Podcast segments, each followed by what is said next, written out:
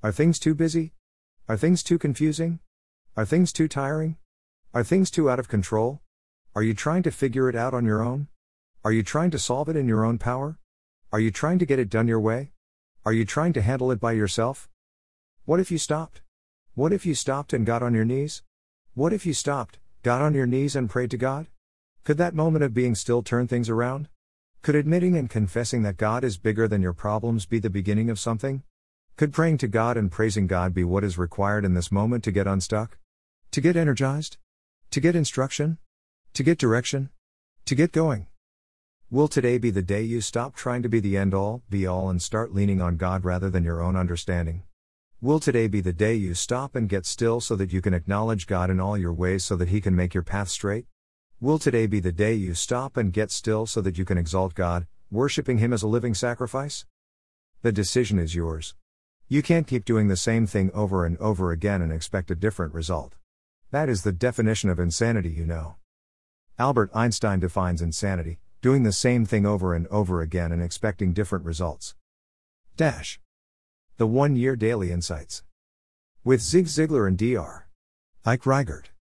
For May 28. Dash. Exalted in all the earth. Dash. Memory verse of the day. Greater than be still, and know that I am God, I will be exalted among the nations, I will be exalted in the earth. Greater than. Greater than Psalms 46:10. Dash. Points from the devotional. Ever had a really bad day? Ever felt like things were or were getting out of control? Ever felt like the problems you were facing were humongous? Ever felt like everything was getting turned upside down? Ever considered how much of that feeling is real and how much of it is perceived or imagined? Will you stop, be still, and turn to God? Will you be still and remember that God is still in control? Will you be still and trust that God has it under control and will take care of it in His timing? Will you be still and stop trying to run around like a chicken with your head cut off trying to fix it all and do it all in your own strength? Will you be still in order to get God's perspective? To get God's perspective requires that we stop, look, listen, and remember His goodness and His greatness. In God's timing, God's grace and strength will be more than enough to take care of things. In God's timing, chaos in the natural, political, and spiritual will be replaced with God's sovereignty and reign.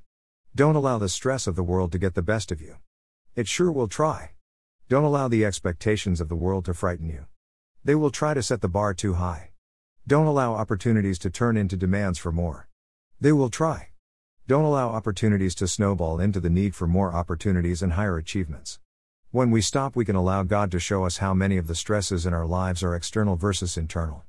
We can stand firm on the rock of Jesus Christ no matter if the stresses are internal or external, and ask God to step into the situation in order to help us get through it. When things are starting to feel or get unglued, take hold of God's truth and what He says to us let be and be still, and know, recognize, and understand that I am God. I will be exalted among the nations. I will be exalted in the earth. Psalm 46:10. Dash. Discussion topics from today's devotional.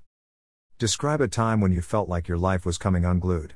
2020, learn to trust God through the process. WL, learned about forgiveness. How does it help to stop, be still, and focus on God in times of chaos? When we focus on God, we realize how much bigger He is than whatever problem we are facing.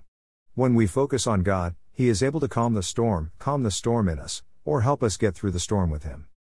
Dash. Quotes from today's devotional. Greater than I am profitably engaged in reading the Bible.